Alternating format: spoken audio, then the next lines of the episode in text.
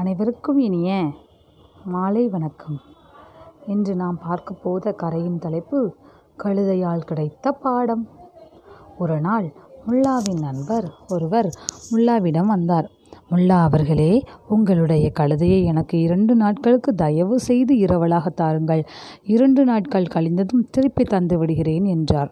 நண்பர் அந்த நண்பர் முன்பும் இரண்டொரு தடவை கழுதையை இரவல் வாங்கி சென்றதுண்டு. அப்பொழுதெல்லாம் சொன்ன நாட்களில் அவர் கழுதையை தரவில்லை.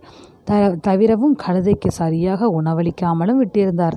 அதனால் அவருக்கு கழுதையை இரவல் தரக்கூடாது என்று முல்லா தீர்மானித்து விட்டார்.